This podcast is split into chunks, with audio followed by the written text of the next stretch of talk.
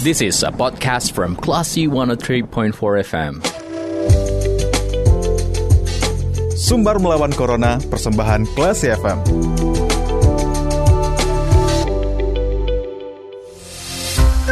empat kelas FM, this is the actual radio. Kelas People, saya tanda mencermati sumber melawan corona persembahan radio kelas FM bersama saya Dita Indira. Nah kelas People, kali ini kita akan membahas bagaimana vaksin booster untuk ibu hamil. Nah untuk mendapatkan informasinya, kita sudah terhubung bersama dengan Direktur Umum SDM dan Pendidikan RSUP M Jamil Padang, ada Dr. Dr. Dovi Janas SPOG. Kita sapa dulu. Assalamualaikum Dr. Dovi. Waalaikumsalam Bu Lia ya Bu Siapa? Dita bersama Dita dokter Bu Dita ya ya Oke baik ya Bu Dita Gimana ya. kabarnya hari ini dok sehat dok Sehat Alhamdulillah sehat Bu Dita gimana sehat. Alhamdulillah juga sehat dan semoga kelas people juga sehat ya dok ya Oke ya, baik ya. dokter. Nah sebelum kita ya. membicarakan vaksin booster untuk ibu hamil, nah ini bagaimana vaksin satu dan kedua untuk ibu hamil yang sudah dilakukan dok?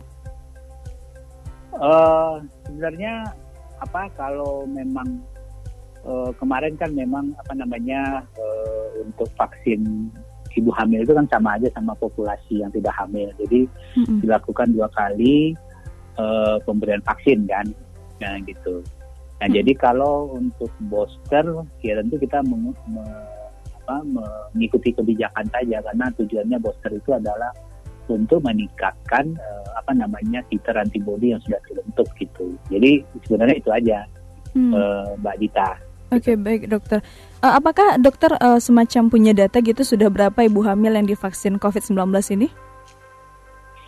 Uh, sebenarnya kita di POGI seluruh Indonesia itu kita punya data ya dari seluruh Indonesia. Hmm. Nah terakhir ke kita untuk Sumatera Barat ini ya cakupan kita kan sebenarnya ada 20 ribu ibu hamil mungkin sudah sebagian melahirkan mungkin lebih kurang uh, mungkin belum ini lah. Untuk ibu hamil populasi ibu hamil itu hmm. mungkin lebih kurang uh, sekitar 30-40 persen lah baru yang yang dilakukan vaksinasi. Kalau datanya itu kita uh, selama ini kita berkoordinasi berkoordinasi terus. Nah sebenarnya uh, tidak ada uh, apa namanya ke, apa pembedaan antara vaksinasi ibu hamil dengan yang lain. Sama saja kan karena memang cuman pada waktu screeningnya yang dibedakan ya. Hmm. Tapi pada waktu apakah dosisnya, apakah pemberiannya sama saja gitu. Jadi kita berharap ke depan di mana sentra-sentra vaksinasi diadakan ya tentu diikutkan ibu hamilnya. Tapi cuman pada waktu screening uh, tentu apa namanya uh, tim vaksinasi mempunyai uh, tim screening yang paham juga uh, mengenai pertanyaan-pertanyaan untuk ibu hamil. Saya kira cuman itu aja yang membedakan. Tapi soal penyuntikan ya soal interval uh, penyuntikan itu sama saja dengan populasi yang tidak hamil. Mungkin gitu mbak Dita. Oke berarti uh, sama pentingnya ya ibu hamil untuk menerima vaksin booster ya dok ya?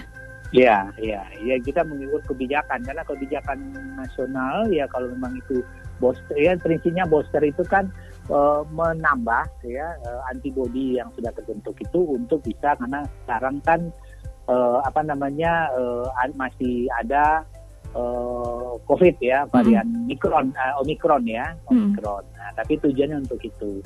Jadi karena uh, Omikron ini apa penularannya cepat, walaupun uh, katanya uh, apa kalau uh, bagi yang sudah divaksin ada infeksi dari penularan dari Omikron ini biasanya lebih ringan dibanding orang yang tidak divaksin. Makanya ayo sekarang dicapai herd immunity itu ya sehingga nanti kalaupun tertular dengan Omikron tentu gejalanya ringan gitu.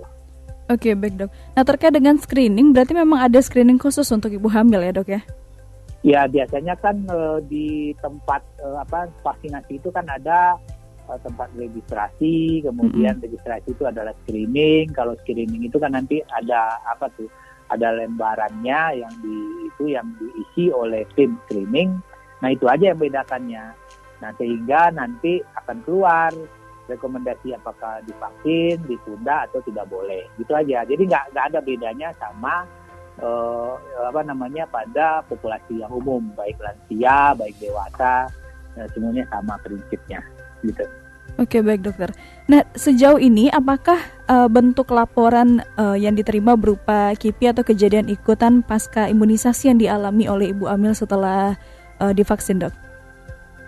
Uh, sejauh ini uh, kami kan juga uh, melakukan uh, gebiar vaksinasi kemarin juga ya kita mm -hmm. menginisiasi uh, di apa ya uh, pada bulan November ya November, November uh, di UNP seribu ibu hamil yang divaksinasi alhamdulillah ya mengenai KIPI ini kita nggak nggak nggak pernah apa mendengar yang KIPI-nya yang berat gitu jadi hmm. kalau KIPI-nya yang mungkin rasa pegal agak uh, apa gilu agak demam mungkin ada ya tapi yang sampai berat nggak ada sampai sekarang gitu, gitu okay. mbak mbak Dita okay, jadi baik. sama saja uh -uh. KIPI itu dengan populasi yang tidak hamil mm -mm.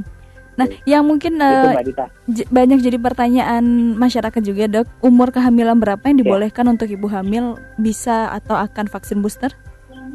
Ya, uh, jadi dari aturan kebijakan dari Kementerian Kesehatan uh, dan juga dari BPOM dan uh, apa board dari imunisasi ke Indonesia hmm. uh, bahwa uh, yang dari organisasi POGI juga bahwa usia kehamilan di atas 12 minggu. Jadi tiga bulan ke atas. Jadi 12 minggu itu kan tiga bulan. Jadi hmm. uh, di atas 12 minggu itu boleh diberikan uh, vaksinasi sampai ibu melahirkan dan menyusui gitu. Jadi nggak nggak nggak ada uh, pembatasan, tapi cuma di atas 12 minggu. Mungkin begitu Mbak Dita.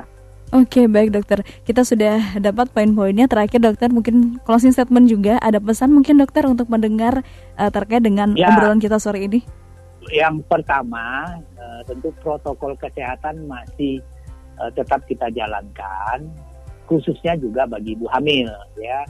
Kemudian yang kedua uh, vaksinasi tentu harus kita capai herd immunity-nya ya termasuk untuk ibu hamil. Nah makanya kita mendorong lewat fasilitas kesehatan ya puskesmas dinas kesehatan ke kabupaten kota Sumatera Barat untuk melakukan vaksinasi pada ibu hamil dan tidak membeda-bedakan tempatnya.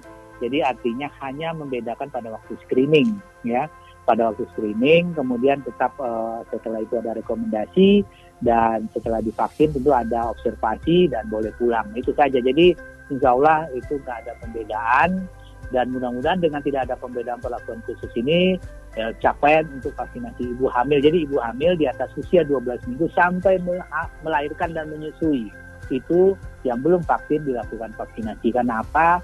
Karena sekarang uh, lagi apa ya, lagi apa kita waspadai untuk varian Omikron. Nah, ternyata Omikron ini sangat menular.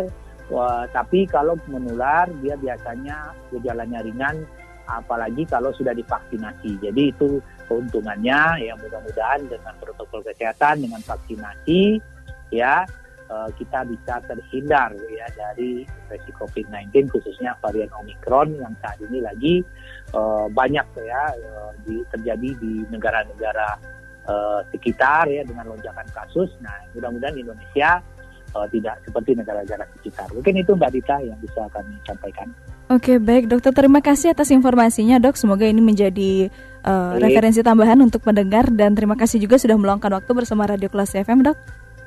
Baik, baik. Ya, ya. Baik. Kasih, selamat. Kasih kita semua. Baik, selamat melanjutkan aktivitas dokter. Assalamualaikum. Ya, Waalaikumsalam. Baik, Kelas People itu dia. Berbincang kita bersama dengan dokter umum SDM dan pendidikan RSUP M Jamil Kota Padang yaitu Dr. Dr. Jovi Janas SPOG terkait dengan booster untuk ibu hamil. Kalau gitu saya Dita Indira, kita ke program selanjutnya. Terima kasih.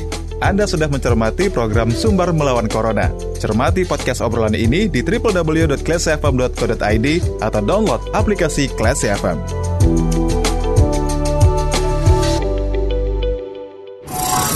This is a podcast from Classy 103.4 FM.